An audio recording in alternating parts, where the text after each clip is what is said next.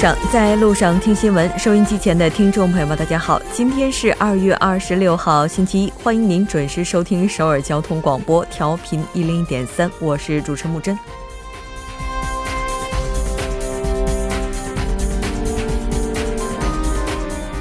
历时十七天、四年一度的冰雪运动盛典冬季奥运会，于昨天在本届东道国韩国京畿道平昌圆满落下了帷幕。来自全球九十二个国家的两千九百二十名选手角逐一百零二个小项的奖牌，一百多万名观众共同见证了平昌冬奥的热情。带着万众的期待，韩国实现了安全绿色办奥运的目标，获得国内外媒体的高度评价。那接下来也希望更多的朋友能够关注三月九号到十八号的平昌冬残奥会。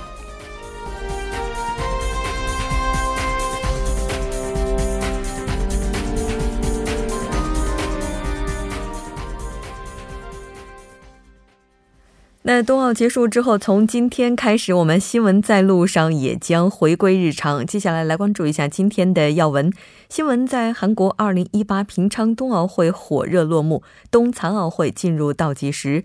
金英哲称，北韩有足够的意愿促进与美国的对话。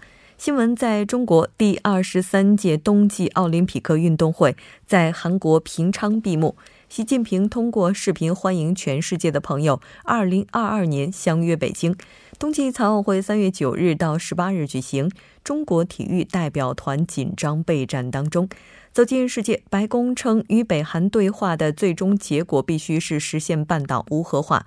特朗普最新 CNN 民调支持率为百分之三十五，创历史新低。新闻放大镜依然邀请专家学者放大探讨新闻热点焦点。那今天我们要讨论的主题是冬奥带来的各方面加热效果。从每周一到周五晚六点至八点，了解最新动态，锁定调频一零点三新闻在路上。那稍后是广告时间，广告过后马上回来。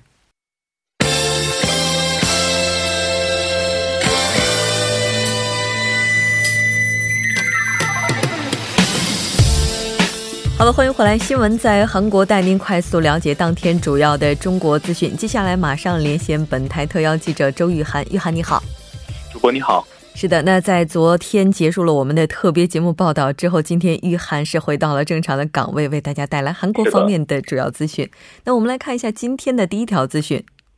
好的，第一条是二零一八平昌冬奥会火热落幕，冬残奥会进入倒计时。嗯，是的，没错。昨天可以说，玉涵是和大家一同见证了在闭幕式之前的所有的一些相关情况。我们来关注一下闭幕式的相关报道。好的，那么时隔三十年，在韩国举行的冬呃这个奥运会是结束了十三天的征程，呃，二零一八平昌冬奥会的闭幕式呢是在二十五号的晚间八点呢，在平昌奥林匹克体育场举行。闭幕式呢是由四组文艺演出组成，下一波为主题讴歌打破常规挑战极限的奥运精神，融合韩国文化和现代艺术于一体，传递求同存异的和平愿景。那么所有的这个参赛的运动员、志愿者和观众呢，也是欢聚一堂。各国运动员呢是一同入场，同时呢，南北体育代表团呢仍然是同举这个半岛旗亮相。呃，另据国际奥委会委员运动员委员会选举向志愿者代表呢颁发这个呃感谢状活动，也是在这个闭幕式上举行。平昌冬奥会最后呢是在电子舞曲 J 线上的轻松欢快的这个动感旋律和台上台下这个热烈欢舞的这个呃欢歌笑语当中是落下了帷幕。韩国体育代表团呢是在平昌冬奥会上呢是取得了五枚金牌、八枚银牌和四枚铜牌，位列综合奖牌榜的第七位。那么未能实现之前所说的是摘呃摘得八枚金牌，排名第四的原定原定目标，但是奖牌榜的这个总数呢是创造历史之最，呃奖牌的分布呢也是创造了历届之广。那么挪威呢是以十四金、十四银以及十一铜呢是位列榜首，中国呢则是以这个一金六银和二铜排名第十六位。主播，嗯，是的。我们看到，国际奥委会主席巴赫也是对这届平昌冬奥会给予了高度的评价。多家媒体也是表示，这届平昌冬奥会可谓是历史以来最好的一届冬奥。那接下来同样精彩的是残奥会，我们来看一下相关的报道。好的，那么二零一八年的平昌冬冬季残奥会呢，是将于三月九号到十八号在江原道平昌、金善和江陵举行，再次开启为期十为期十天的全球的残疾人运动员的冰雪盛典。本届的大赛呢，是以“激情同在”为口号，共设六个大项，八十枚金牌，将有五十多个国家和地区的一千七百余名选手和工作人员参赛，展开冰原和雪上的友好对决。南北韩的运动员在呃是也是将在本届的这个冬残奥会开幕幕式上呢共同入场，呃，同平昌冬奥会一样，俄罗斯运动员呢也将以个人的身份参赛。北韩运动员呢也是将首次参加冬季的残奥会。呃，国际帕呃帕林匹克委员会 IPC 呢是赋予了外卡的资格。那么北韩的这个越野滑雪残疾人选手马有哲和金金正贤呢是有望出战的。那么在这个八十枚的金牌当中呢，七十八枚是集中在平昌和金善举行的高山滑雪、单板滑雪、越野滑雪冬季两项的滑雪项目上，其余的两枚呢是将在江陵的这个冰球和轮椅冰壶项目中产生。主播，嗯，是的。目前，中国代表团也是在紧锣密鼓的筹备当中。稍后，中国新闻部分将带您一起了解。那我们再来看一下今天的下一条消息。好的，下一条是金英哲称，北韩有足够意愿促进与美国对话。那这届冬奥会可以说口号就是和平冬奥，其中最为显著的成就，应该就是促成了南北韩高层之间的直接对话。我们来看一下相关的报道。好的，那么韩国青瓦台发言人金一谦呢，今呃二十五号就表示呢，总统文在寅是在当天下午在江原道的平昌接见了北韩劳动党中央委员会副委员长兼统一战线部部长金英，就表示呢，为了改善南北关系，根本解决半岛的问题呢，尽早的促成。这个北韩与美国的对话，那么金英哲就回应表示呢，北韩是有足够的意愿促成与美国的对话。北韩呢也认为南北关系应与北韩和美国关系同步发展。文在寅表示，南北关系应在更广泛的领域上取得进展。金英哲回应称，北韩国务呃国务委员长金正恩呢也是持相同的看法。主播，嗯。那应该说，在金英哲访韩之前，在韩国国内的舆论上，对于他的评价就非常的纷纷扰扰。那这次文总统并没有在青瓦台接见他，而是选择在了平昌，这也是有原因的。是的，那么据分析呢，文在寅通常都是在这个青瓦台接见外宾，但是由于这个经营者被视为外界哈是视为是天安舰事件的主谋，而且呢，最大的在野党自由韩国党也是强烈的反对经营者的来访，因此呢，决定在平昌接见经营者。主播，嗯，是的，那后续会有怎样的对话，我们也拭目以待。那这条关注到这里，我们再来看一下下一条消息。好的，下一条是韩反性骚扰活动持续，警方着手调查嫌疑人。我们来看一下韩国目前正在进行的 MeToo 运动最新进展。好的，那么近来反性骚扰活动 Me Too 加剧，那么众多的演艺界人士牵扯其中。呃，韩国警察厅长李哲成呢是在今天举行的记者会上就表示呢，目前涉嫌有性骚扰嫌疑的知名演艺圈人士呢有十多人，警方在派由检察署署长和地方检察厅负责人相关的这个组成一个办案组，加大对相关的涉案嫌疑人的调查力度。李哲成厅长说到呢，在目前通过 SNS 举报的十多名知名演艺圈人士涉嫌的这个性骚扰的案件当中呢，有三件警方已经确定进行调查，那么另一件呢正在考虑请求下发这个拘捕令。此外呢，还有这个呃话剧的泰斗级的导演李润泽，呃诗坛的泰斗高林，以及演员兼教授赵敏等人士呢，是之前是已经发现了有性骚扰这样的一个行为。主播。是的，文总统呢也是就密兔运动发表了正式的立场，表示坚决支持检方对此展开的调查，并且呢也表示，哪怕没有人举报，也应该要积极的去进行了解。那这条关注到这儿，我们再来看一下下一条消息。好的，下一条是检方传唤前总统李明博之子，或于三月传唤李明博。那其实这条消息在日前我们也是跟大家来简单的介绍过了。在二十五号的时候，韩国检方是传唤了李明博的儿子李时炯。我们来看一下目前详细的报道。是的，那么李明博的前总统李明博长子李时炯呢，是于二零一零年呢是进入大石公司，当时呢是正值李明博任职总统时期。那么李时炯呢是在二零一三年是压倒大石公司成为最大的股东，会长李相呃李恩。李相恩之子李东炯呢是掌握了这个呃大市公司的实权。那么韩国检方呢据此怀疑李明博为大市公司实际所有人。那么检方当天调查李世炯的重点呢，主要是为了求证稻谷洞土地和大市公司实际所有人是否为李明博。据悉呢，检方已经掌握了这个呃稻谷洞土地部分的销售所得归李世炯所有的一个有力的证据。主播，嗯。那在本月十九号的时候，韩国检方也是决定由首尔中央地方检察厅全面接手来调查大这个公司它筹集秘密资金的问题。那接下来检方可能最早会在三月份传唤李明博前总统。我们来看一下情况。是的，那么各方分析呢，检方是将于下周传唤李明博，预计检检方呢对李明博进行调查之后呢，会将申请对其签发逮捕令。目前呢，前前青瓦台总务企划官被看作是李明博管家的金伯驹，负责管理李明博财产的李炳模等李炳呃李明博周边人士呢，均已经被逮捕。那么检方呢已经掌控李明博为背后主谋的证据，申请对其这个逮捕令呢，自然是在情理之中。主播，嗯。好的，非常感谢玉涵今天为大家带来的这期节目，我们下期再见。再见。稍后将为您带来我们今天的《听首尔》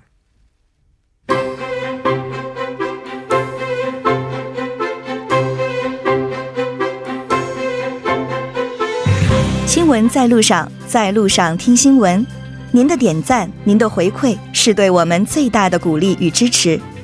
参与节目。您可以发送短信到井号幺零幺三，每条短信会收取您五十韩元的通信费用。另外，您也可以登录 TBS 官网三 W 点 TBS 点 s o 点 KR 给我们留言。当然，在 Instagram 搜索 TBS CNews 也可以参与互动。新闻在路上，期待您的参与。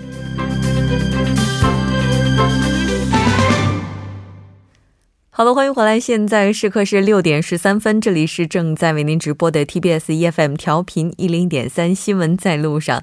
那接下来就要为您带来我们今天的听首尔，马上有请栏目嘉宾金勇。金勇你好，好，大家好，主持人好。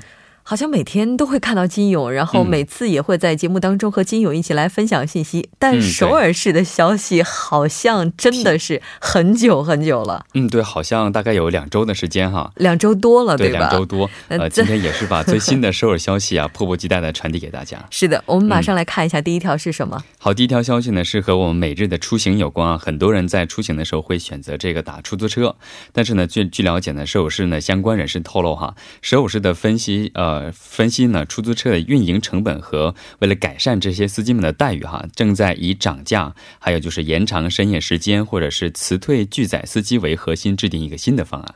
哦，也就是说涨价和提高服务同时进行。嗯，对，是的。嗯，那这次提价的原因就仅仅是因为要提高这些司机朋友的待遇吗？嗯，其中一个是因为是这样哈，首先呢，就是本身二零一七年的物价上涨了百分之二点九，然后呢，第二个呢，就是因为二零一七年液化石油气费用的上涨了百分之零啊二十点四，还有个呢，就是二零一八年的我们都知道最低时薪时薪也是上涨了百分之十六点四哈，嗯，所以根据这些种种种的原因哈，所以呢，这是。这次给这个出租车司机这个运营成运营这个价格啊上涨的一个原因，呃，据了解呢，根据首尔市研究院呢对成本进行那个分析显示哈，上述原因造成这个出租车起步价上涨了百分之九，然后呢，为了改善这个司机朋友们的待遇呢，又上涨了百分之六到十六。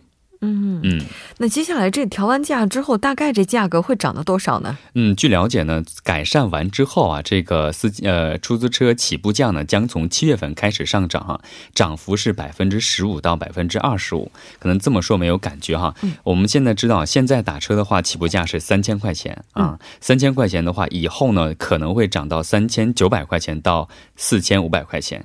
这也是，其实这也是二零一一、二零零一年之后呢最高的一次涨价了哈。嗯，除此之外，还有就是刚才也说啊，在延长深夜的这个呃运营时间哈，就是目前呢晚十二点到次日凌晨四点的这个百分之二十的附加费制度呢，也将进行一个扩大。然后呢，方案中呢正在讨论将深夜时间提前。一到两个小时，嗯，就比如说，如果深夜时间拉长的话呢，出租车供给也将会增多啊，然后你夜晚打车也会更加的容易一些。也就是说，现在是从十二点到凌晨四点，接下来有可能会从十一点，或者是从十点这样。哦，这。就刚才您提到说这个物价上涨啊，顺便带动这个出租车涨涨价也是在情理之中。但是接下来消费者会有怎样的一个反应，可能还是要等到七月份了。嗯，是的。我们再来看一下下一条消息。还有下一条消息呢，是首尔市呢正在开展一个叫做“社区都市”为主题的未来城市规划。嗯，而且呢，为了推动这个该方案的进行呢，打算引进各种各样的一些先进政策。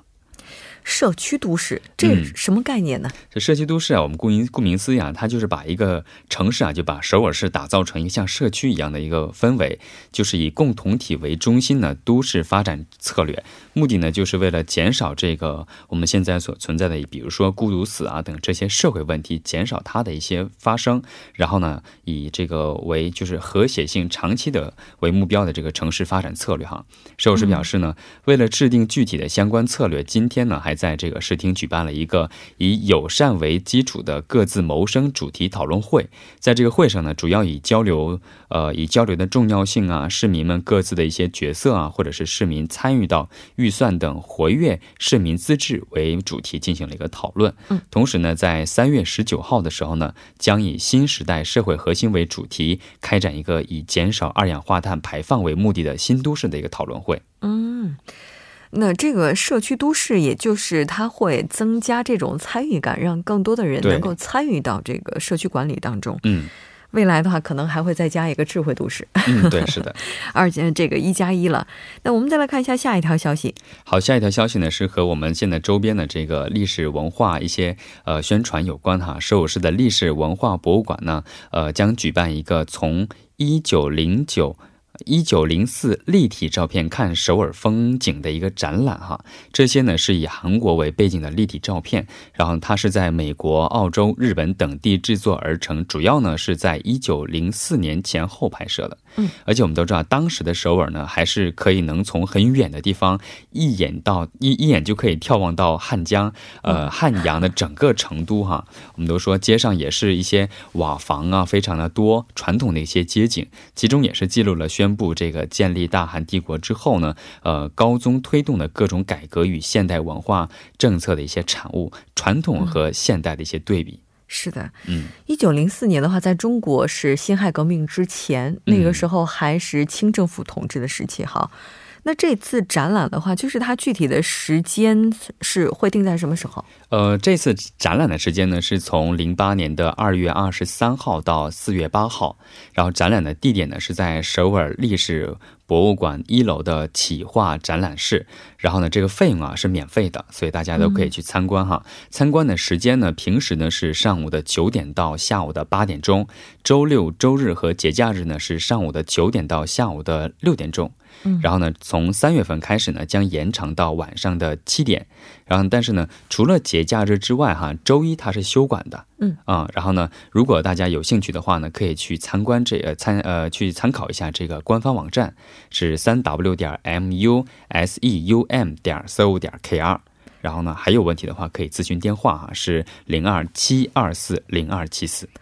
但是类似的一些照片的话，挺多的呀，在网上我们也能够搜到一大堆啊。为什么要来这儿看呢？这里有一个特点啊，它既然能拿到这个博物馆里面，它是首先是历史意义，还有个呢，就是它有个融入了现在的科技哈。我们都说现在都特别喜欢用这个三 D 哈，然后感受到它这个图片的整个立体的一个状态。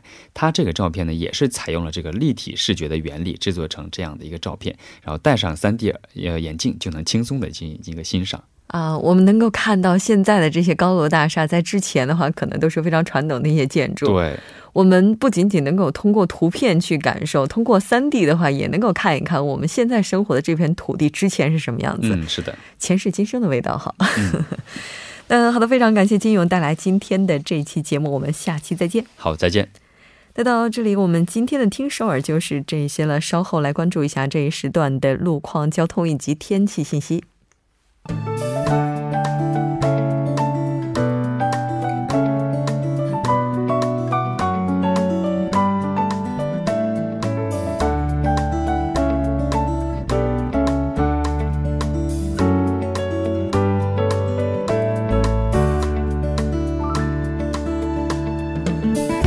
大家晚上好，今天是星期一，这里是由程琛为大家带来这一时段的路况及天气信息。现在是晚间六点二十一分，我们先来关注一下目前发生在路面上的交通事故。第一条消息呢，来自奥林匹克大路金浦方向圣水大桥至东湖大桥这一路段，刚刚在四车道和五车道上发生了车辆的碰撞事故，目前相关人员正在积极处理事故当中，还望后续车辆参考相应路段，保持。安全车距，小心驾驶。接下来是在国会大路木洞桥由东向西方向，不久之前呢，发生在此路段二车道上的故交通事故已经得到了及时的处理，路面恢复正常。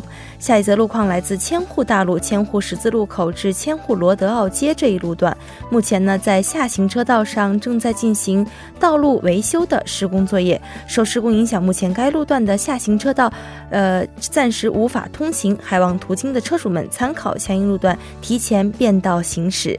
好的，我们来关注天气。和今天万里无云、晴朗无比的天气相比，明天受到来自北部地区南下的气压槽影响，全国大部分地区的天天气晴转多云。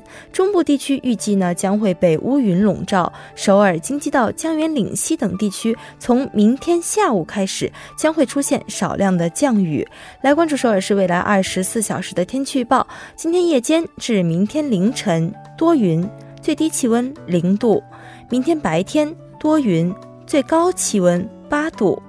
好的，以上就是这一时段的天气与路况信息。我们稍后再见。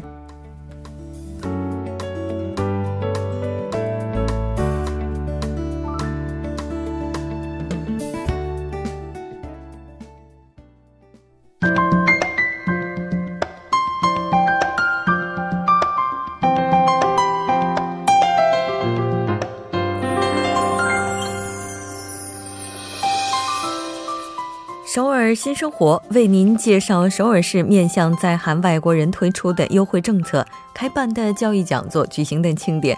那接下来马上就进入我们今天的首尔新生活。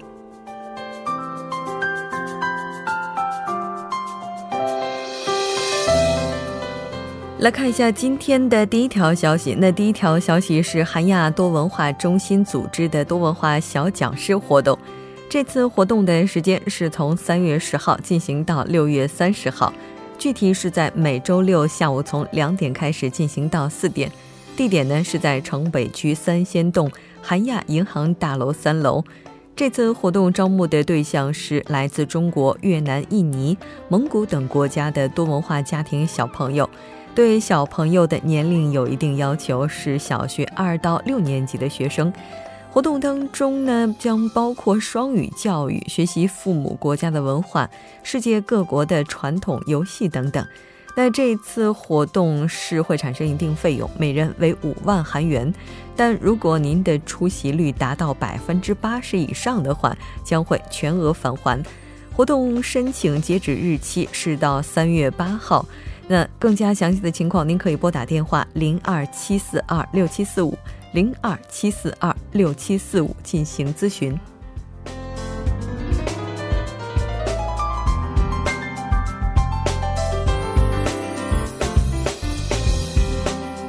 再来看一下今天的下一条消息。那下一条消息是韩国赛珍珠财团组织的历史探访活动，现在开始招募参与者。这次活动的时间是从三月份进行到十一月份。在这一期间，一共会组织六次活动。那这一次活动主要招募的是多文化家庭的小朋友。活动内容包括前往韩国主要文化遗产地，由专业讲师来解读历史故事。最近这两期的活动呢，在三月十号将会探访了解三国时代朝鲜半岛的伊东三岛。那这个地方是位于首尔永登浦区。四月十四号的活动呢，将会带领大家来到松坡区的汉城百济博物馆。那除了历史教材之外，午餐以及零食也将由主办方免费为大家提供。更加详细的信息，您可以拨打电话零三二二零七七幺七九零三二二零七七幺七九进行咨询。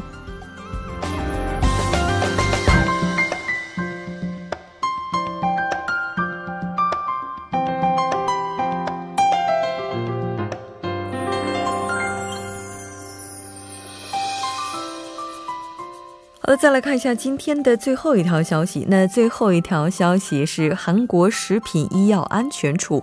为多文化家庭以及居住在韩国的外国人朋友，那为他们准备了方便家庭使用的医疗仪器。那这个活动在现场将会为大家提供汉语、英语、越南语三种语言的使用方法说明。具体的内容是这样的：那在这次活动当中呢，将会为大家提供体温计、血压仪、妊娠测试仪。人工晶状体等八个仪器的使用，那具体的使用方法呢，也会详细的跟大家进行讲解，包括注意事项、确认方法等等等等。那以上这些信息，你也可以登录三 w 点 mfds 点 go 点 kr。三 w 点 mfds 点 go 点 kr 这个网站进行更加详细的确认。那我们都知道，在韩国呢，其实有非常完善的医疗保障体系，但是在使用这些医疗保障体系的时候，对于外国人朋友而言，最为困难的可能就是语言这一关了。那如果您要是参与到这次活动当中来的话，就不需要有这方面的担忧。那其实很多病呢，应该说跟治疗比起来，预防是更为重要的。毕竟防患于未然，它可能能解决更多的一些问题。所以呢，如果家里面常备一些体温计、血压仪啊等等这些仪器的话，那相信也会给大家带来很大的帮助。那除此之外啊，食药处呢也是考虑到有一些朋友他们可能会存在视听方面的障碍，也将会制作盲文材料以及影像视频来帮助大家更好的去使用这些仪器。那当然也希望韩国食品医药安全处所提供的这些服务能够切实的给大家提供到更多的帮助。那以上就是我们今天首尔新生活的全部内容，也希望这些信息能够带给大家的首尔生活更多帮助。那我们第一部节目就是这些了，稍后第二部节目当中再见。